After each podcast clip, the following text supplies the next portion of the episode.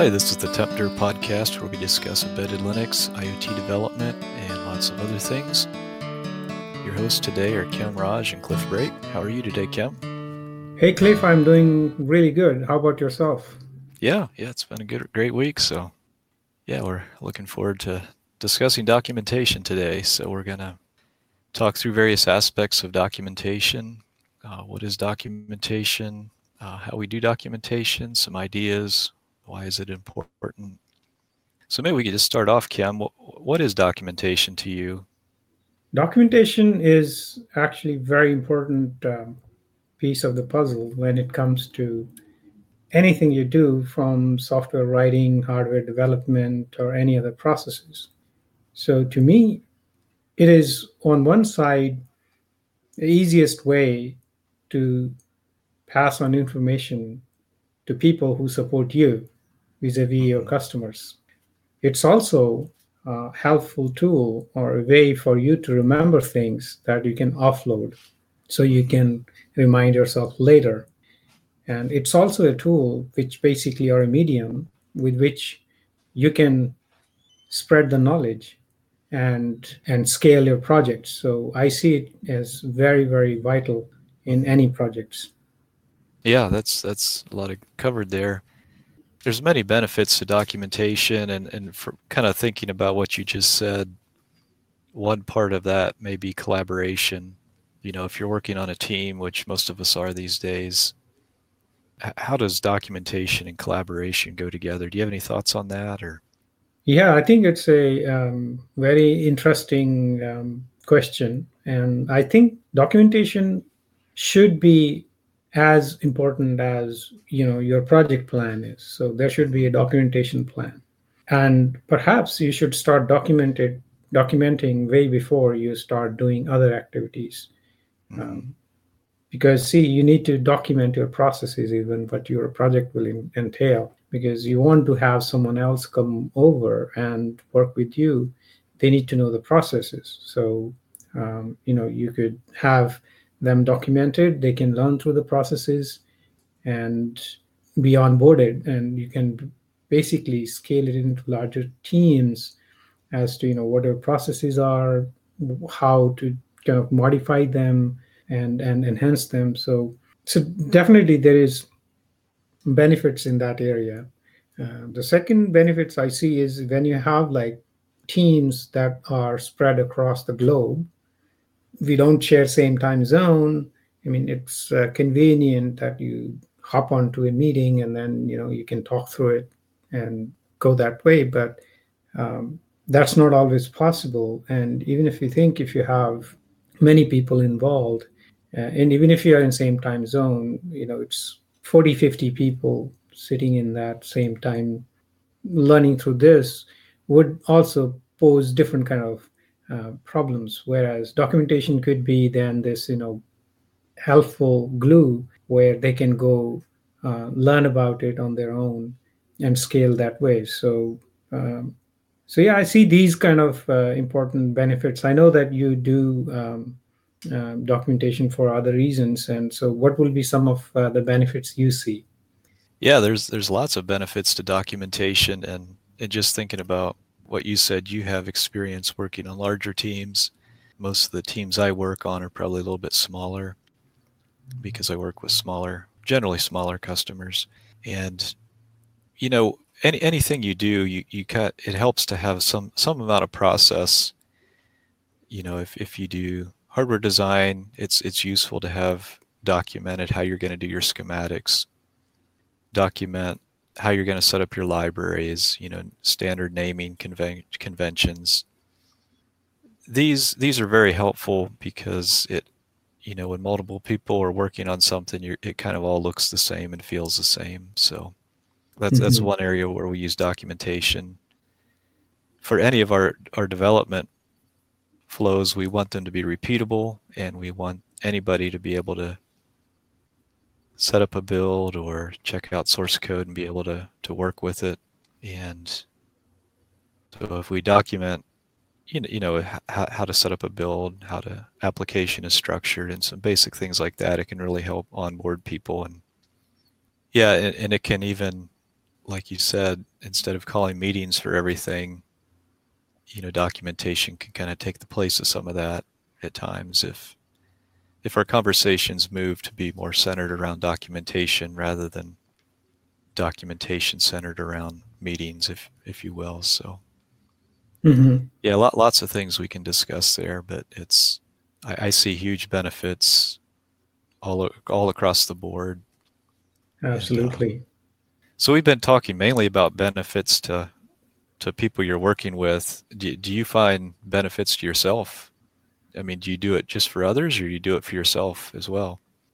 Yes. So um, documentation, yes. So I think um, I've been part of a lot of uh, meetings or other areas, and you know, your general perception is that uh, you are documenting it for others, and you know, the examples I gave earlier uh, definitely falls into that category. Um, but I see that there is a uh, there are immense benefits for yourself um, when you are treating documentation as one of your priority, and it really is an asset for your effectiveness. Uh, no matter you know what your role is, whether you know you are a manager or you are a coder or hardware designer, you name it. Um, some of the things that you know we do a lot of uh, context switching, you know, multitasking uh, kind of projects nowadays, and and it so happens that we delve into one problem maybe for a week, uh, and then we switch our context and probably return to the same project maybe two weeks later, or frequency could be you know plus minus whatever it is. Sometimes we switch many times a day um, but overall, uh, when you are in the context and you spend time researching, figuring out something, you know, say uh, if you're a coder, right, and you read through some uh, data structure and you figured out how that data structure is laid out. Sure, it's part of you know your day-to-day job, but if you document it, you can come back to it when you return to it, and you can refresh yourself uh, as to where where you were at that point and and start from there rather than um, most of the time you know you might forget and yes once you start sifting through the pages you'll remember but it's more organized and effective. If you have one place to go there is less distraction in your mind when you are switching that context. Because the fact is that if you're switching context you are distracted anyway. That goes without saying. Sure. So you want to minimize that. So definitely it helps in that regard. And second benefit i see is i write what i understand and unless i understood it properly i will not write it properly um, so writing gives um, you know an exercise to your brain where you're grasping you're learning the concepts and it kind of makes it more clearer so it helps you to learn things to get that clarity in your thoughts when you write it down. So I might read about an algorithm and I might say, hey, you know, I really understood it. But then, say if I go and write code for it, right? That is also writing. Uh, we'll come back to later. That's interesting kind of writing. But uh, let's say we, we wrote down that algorithm maybe in a flowchart or something that will give us that clarity of okay you know this is what i read this is what i understood and often you'll find yourself referencing back to the document you're reading when you're designing that flow chart. Because the reason is you read through it, but probably you didn't fully grasp it. So that tells me that writing is giving me that opportunity to learn and clarify, you know, which otherwise I wouldn't have.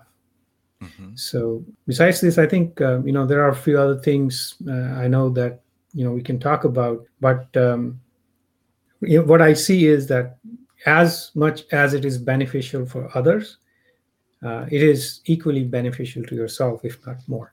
Yeah, I would say, if not, if more, more so even, and that's that's that's a real powerful thought because if we realize that documentation benefits us even more than it benefits others, then it, it's a powerful motivation to do it. And I I really appreciate the thought, some of the thoughts that Leslie Lamport has shared. And mm-hmm. if you've never watched any of his material, his lectures, or his videos, I highly recommend them, even if you just do a few of them. But one of his quotes is this may be paraphrased slightly, but he says, if you're not writing, you're not thinking. You only think you're thinking. And what what write, what writing does is it really helps the thinking process. And if you are able to get a thought out on paper, and, and you, after you after you write something out, however you do that, and you look at it and it looks horrible, that probably means your thinking is horrible. Your thinking is sloppy. Mm-hmm. So you keep iterating on, mm-hmm. on, this mm-hmm. document until it, it looks right and it's clear and concise. And then that means your thinking is now clear and concise. So it's it's a good check. You know, if, if you're writing, it's a good check just to make sure your your thinking is is good. Rightly said. Rightly said. Yes, I totally agree with that. So, um, so yeah, I think um, moving to an interesting part of this is that you and I we do uh, coding uh, quite a bit, and so what is the difference, um, say, between a code or schematics and documentation, code unquote? That re- that reminds me. Recently, we were discussing how we're going to set up some hardware design projects and and I had a docs directory in the directory structure and one of my work associates says, "Why is there a docs directory? Everything's documentation. There shouldn't be a docs directory." And it kind of took me back a little bit and I was thinking, well, he might be right. And really, you know, I, I was perhaps using the docs directory as maybe some common documentation for all the projects, but you know, maybe I should have named it common then or something. But really, if we think about it, coded schematics are documentation.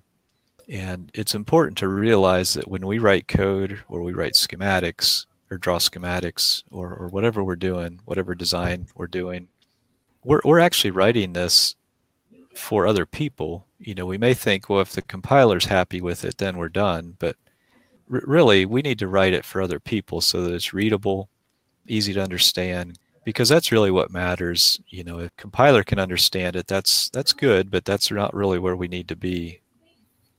Yeah, I think um, I've heard many times at work and other places. Um, you know, when somebody asks a question about the code, and somebody will say, you know, or where is the uh, where is the where is this code documented, or you know, do you have any um, any documentation and then um, you know you'll hear this common phrase that you know didn't you read the code uh, so in a way indirectly they're saying code is documentation right? So it's a way uh, as you rightly said that it's not only you're interacting with the computer uh, because in the end computer just understands ones and zeros. So if you had to like really write it for the computer you would probably write it in ones and zeros and you're done.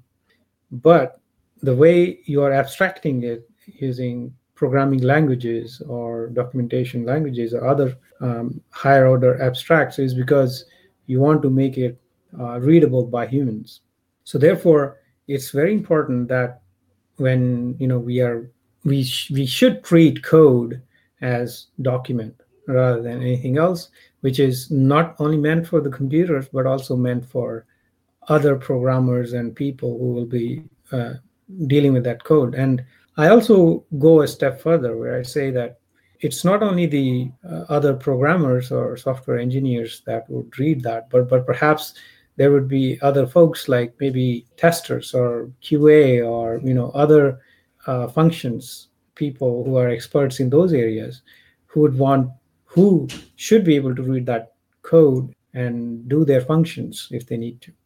Um, so, so I think it's very important at that point. What I see is that you treat code like a document, as if you were to write a book or a essay or something like that. And um, so, of course, um, there is also part of it which then comes immediately at you is that if you want to do a good job of documenting, then what sort of tools um, should be used. So, do you have any recommendations for uh, documenting tools? Yeah, just getting back to what you said about code, it's important to treat it like documentation. One thing I've learned from the Go community is the importance of idioms, and that's having uh, standard ways to write code that's that's simple, easy to understand, and that, that's really a strong value in the in the Go community.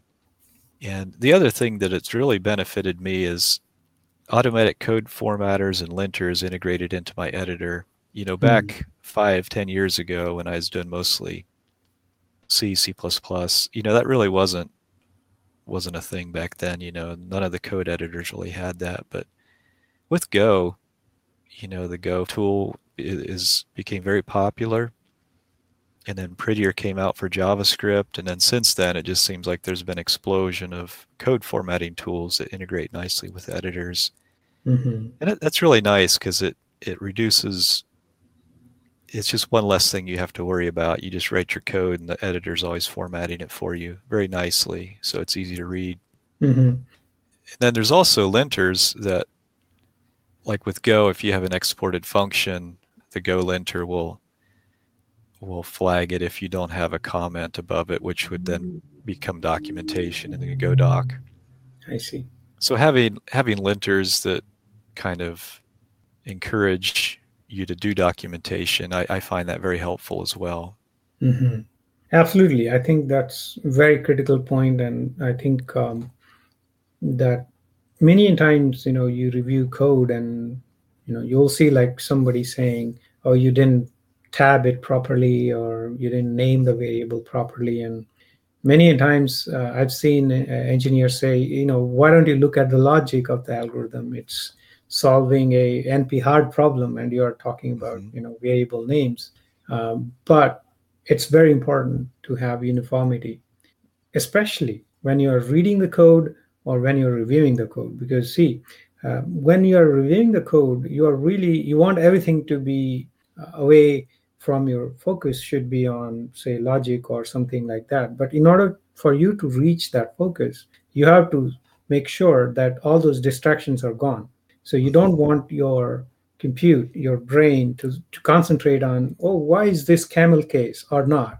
Um, you know so because your brain will wander towards that. And then suddenly you've lost focus of giving a good review because you know you were not focused at that time. So I think that having that uniformity is, is very helpful for uh, people who are reading through that code, be it yourself who wrote it or even others. Uh, and then when you are multiple people modifying that code, um, then it becomes even more important because if you don't agree upon how the variable should be named or you know uh, what kind of tabs versus spaces or whatever you want to use then the code will be kind of having all these um, mix and matches, which means that when later on you do changes to that code, reviewing that code will be very harder because it will look very, um, you know, uh, unorganized code, and therefore, you know, the the reviewers will find it distracting.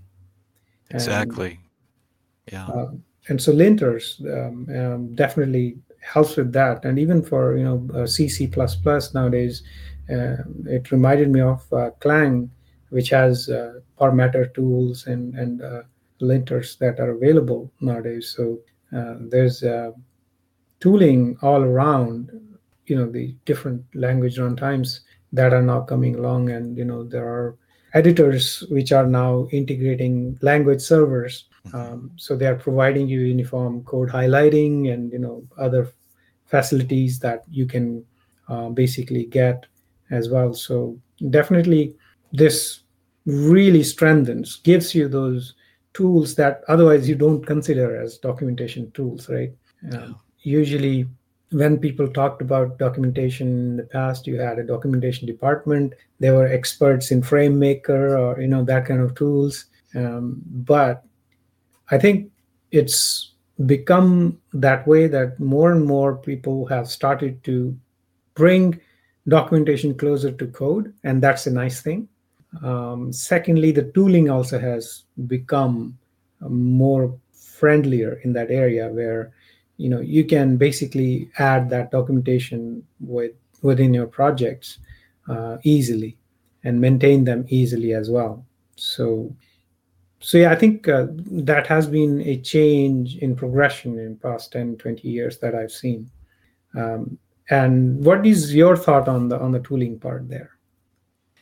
Yeah, there's we've been talking most or the last few minutes about documentation. Code is documentation, but I I think there's also a place for you know standalone documentation in a project as well. Mm-hmm. And I, I have some thoughts on that. I I've come to believe that documentation should live close to the code. The open source repos on, on GitHub have kind of established a standard as Markdown Mm-hmm. being used for documentation. And, and every repository has a README at the top level, and I think that's that's a good practice, e- even for in-house code.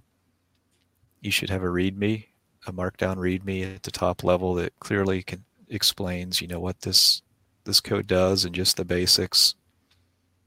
And then beyond that, I, I find it useful to have additional Markdown documents, you know, alongside the code as, as needed because there's some things that require more of a prose format than just like a comment on a function when you're explaining an algorithm or, or kind of architectural details, how, how the big picture, you know, I think there's a time to be writing out paragraphs and Additionally, sometimes diagrams are useful, and I've been using Draw.io. It's a it's a nice little app. You can run it in the browser online, or you can download a desktop version.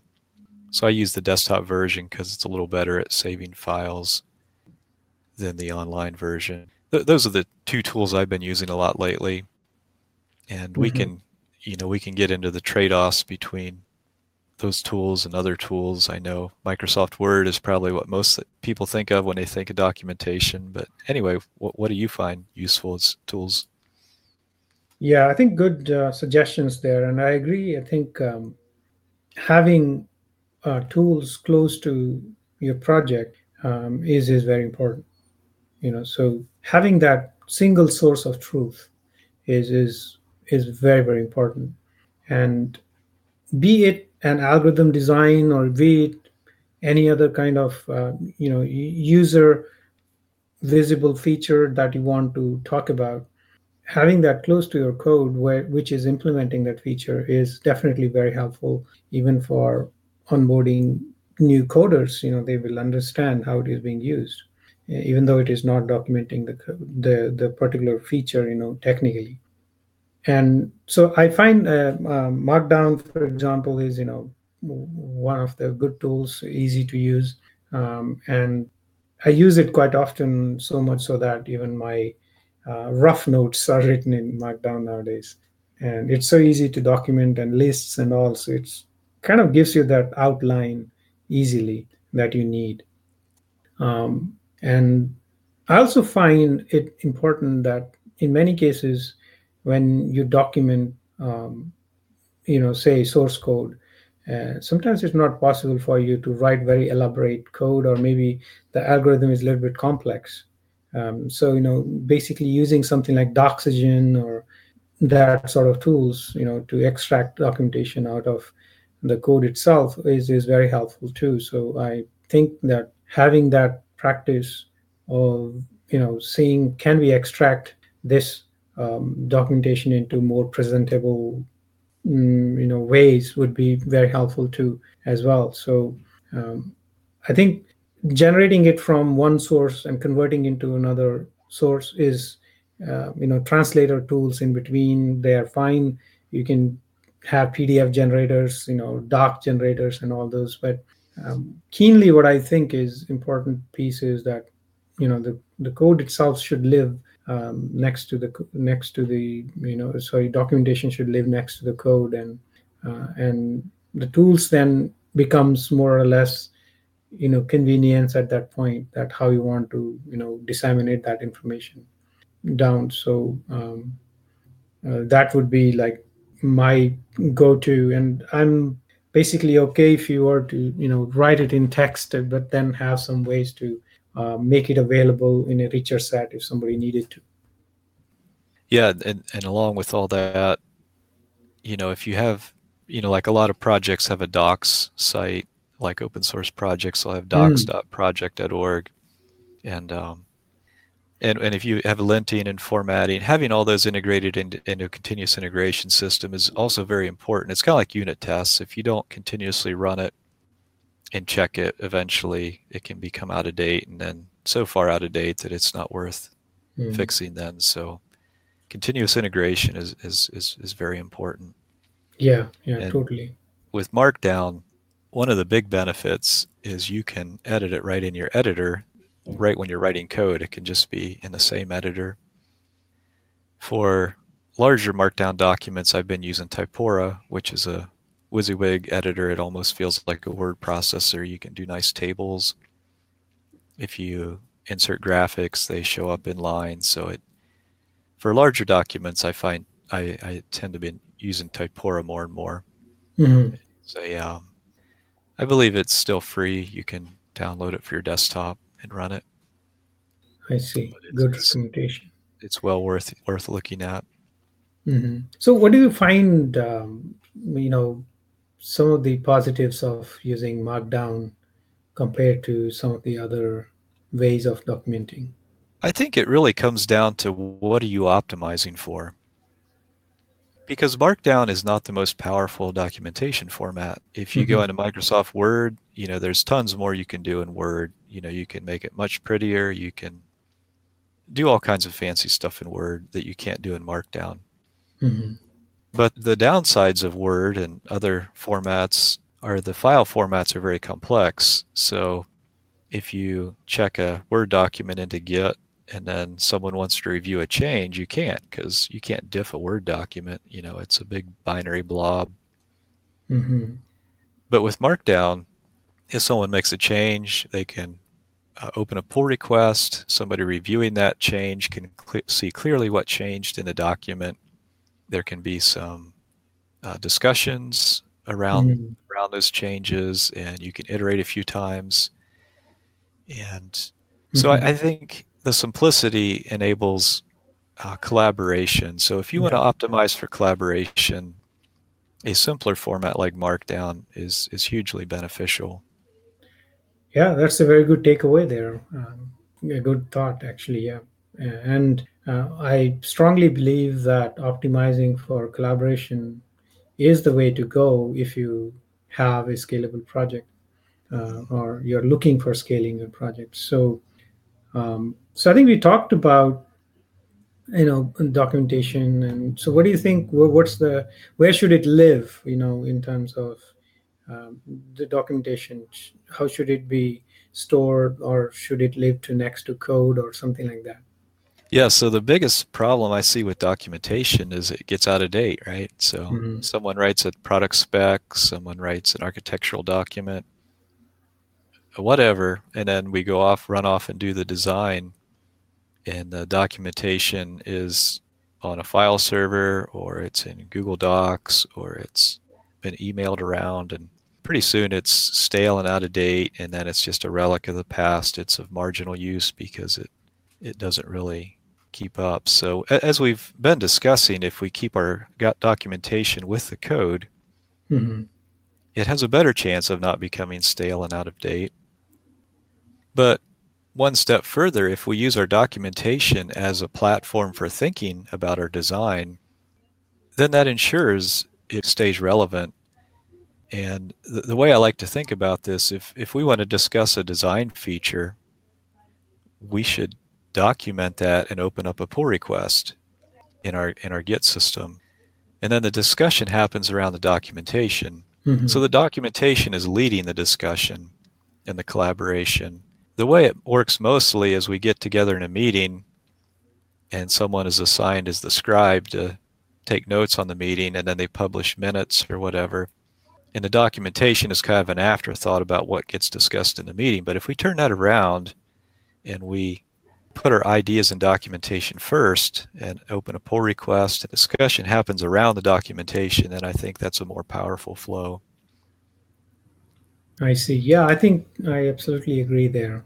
Um, and also, like exchanging documentation, like, you know, your um, your ways of like exchanging them via emails or other ways is is inefficient in itself because you'll be you know emailing multiple copies getting comments merging them and then you know you'll have to have a difficult way where either you have to assign someone as your primary owner or you know document master and then others are providing the comments, but then it's very um, you know it's it's a process where you you'll have to keep distributing the document rather than having a location where people can collaborate on it. And i think engineering focused documentation people understand the you know the git pull request uh, workflow and adding it as just another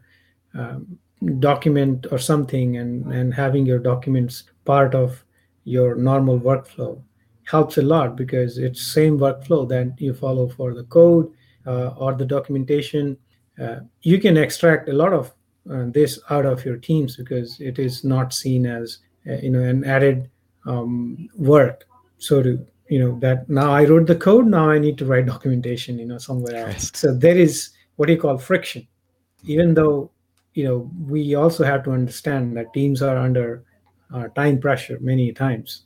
And code is what they get to deliver. So that gets priority of course. And once like code is working everything else can be um, on the back burner. And documentation is one of the first one that goes uh, on the back burner so reducing that friction uh, by tools and, and workflows is is very very important as well so um, you know if you are setting up a project think from this aspect that documentation is your primary channel would take you far away uh, in the project.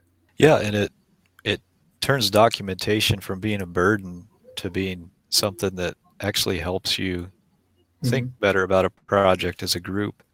Yeah, and um, yeah, it's just a refreshing way to work. Mm-hmm. And I, I would challenge people, you know, if you're emailing around stuff, documents and, and things like that, you're probably there's better ways to do things. Mm-hmm. Cal Newport has released a new book about mm-hmm. imagine a world without email or something like that. We'll put a link to it in the show notes. But he's really challenging this this whole idea that most of us should just be emailing everybody all the time, especially within a team or within a company. Uh, email is not not the best way to communicate there, mm-hmm. There's there's much better ways to do it, and we've we've been discussing that. So, if you, if you're interested in in this, uh, GitLab has published in their company handbook uh, a lot of information on how they do things, and you can get a lot of good ideas if you want to if you want a cutting edge workflow, you know, that cuts mm-hmm. down on developer distraction and interruptions and mm-hmm. You know, yeah. they they have a high fric- process where it's high friction to call a meeting, but it's easy to open a pull request, and that's exactly what you want. Right, right. And I think I've come to realize that um, you know, with more experienced you are, more you should document, not other way mm-hmm. around. Sure, that makes sense. To be more effective, and many times, you know, we kind of don't take thinking that way, but um, it's very effective if you're working in a team and they're looking up to you as your um, lead designer. Um, documenting your thoughts out uh, helps the team a way more than calling out a meeting for an hour. Exactly. That's that's an excellent thought. So, um, so another question that I'll ask you is, and I think you've dealt with this in the past, is um, uh, you told me about you know that uh, there was this documentation story about one of the schematics um, you know where how it was documenting the nodes so could you uh, relate to that story um, to for our audience uh, that you oh. recently oh. experienced yeah so we were working on a project and one of the engineers was was entering symbols for the various components we're using in, the, in a printed circuit board design Mm-hmm. And and I was reviewing the schematic, and it, there was a note below the symbol that said, you know, pin pin six or whatever needs to be connected to ground per the data sheet. And it was a no connect pin, so it wasn't obvious from the symbol in the in the pin name that this should be connected to ground. Mm-hmm. And I commented during the review. I said, "That's that's a nice idea, putting that comment below that symbol in the schematic." And he said, no, I actually put that in the symbol in the symbol library. So whenever any anybody pulls that symbol into a new schematic, that note is is already with the symbol. So he's captured that knowledge in the symbol that will be used on multiple designs. So anyway, that's the first time I saw that done. I thought it was a, a nice touch. Right, right. So um, yeah, I really like that because you know you can be innovative and and effective um, by doing this. Um, and uh, I thought that it was interesting uh, a story to share. Um, so I think um, the next question, probably the last question for today, is um, what are um, you know tools you use to manage documentation?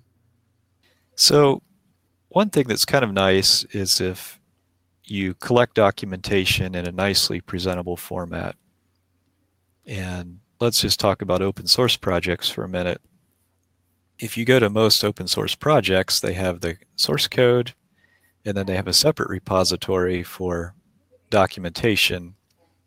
And then typically that repository gets run through a static site generator like Hugo Docsy, which is maintained by Google, or Docusaurus, which is maintained by Facebook, and there's half a dozen other ones out there to generate a nice HTML site with, with all your documentation. But that kind of violates the principle we've been talking about, the documentation should be with the code. So I, I've been working on a process lately where you can take a source code project, it takes the docs directory, and then it runs through one of these static site generators. And, and I've actually been using Zola recently. It's a Rust, it's written in Rust. It's a, it's a simple site generator. It's similar to Hugo, but much simpler mm-hmm. and a little more opinionated. So I, I think it's an excellent solution. But in one of my projects, I, I pulled documentation from like a firmware repo, a application repo and a hardware repo. Each one of those has a docs directory. And then the, these get pulled into another repo. These doc, all these docs directories get put into one documentation site. And mm-hmm. I'll, I'll, I'll link to that in the show notes as well. It's the docs.simpleiot.org site. And I think that's a nice way to make nice user-facing documentation, but yet the documentation is also with the source code, very readable in a text editor, and can be edited by the developers as they work. Mm-hmm. And then occasionally we'll just pull that all in and, and refresh the documentation site. Mm-hmm. So nice. So um, uh, do you think that some of this um, would make into um, our um, Tmpdir handbook? Yeah, that's that's a good question. So some of these ideas we've been I should back up a minute. We've been kind of collecting in what we call the Tmpdir handbook. It's um we'll add a link, but it's in it's in GitLab and it's currently just markdown files and I occasionally generate a PDF, but you know, we should also run it through the same process that we recently figured out and put that on a on a website as well. That's a great idea. All right. So um, any any last thoughts, uh, Cliff, on on this? Yeah, I'm sure I have lots of thoughts on documentation. I should probably just be quiet and, and stop. But one other tool that's kind of neat is Jupyter Notebook, mm-hmm. and it's it's a way to mix code, uh, Python code, and and Markdown in, in one document, along with showing the results. So, you know, any type of project where you're doing a lot of calculations or maybe some numerical analysis, that's that's an excellent tool. And it also outputs a nicely formatted output that, that can be easily read. So if you update a Jupyter notebook to GitHub or GitLab or even Gitea, all those tools know to how, how to process a, a Jupyter notebook and it'll actually display in GitHub as, as the process notebook you know, mm. with with the output, whether it be graphs or numbers or whatever. So again, there's there's a lot of a lot of neat things, but cool. Yeah. So I think it's more important that you know we treat documents as code and code as document. Excellent. Uh, yeah. and um, and obviously with that parting thought. Uh, thanks, everyone, and uh, I hope you find this uh, episode useful. Please uh, give us uh, feedback on the your favorite podcasting app. And thanks, everyone, and thanks, Cliff. Yeah, enjoy it. Take care.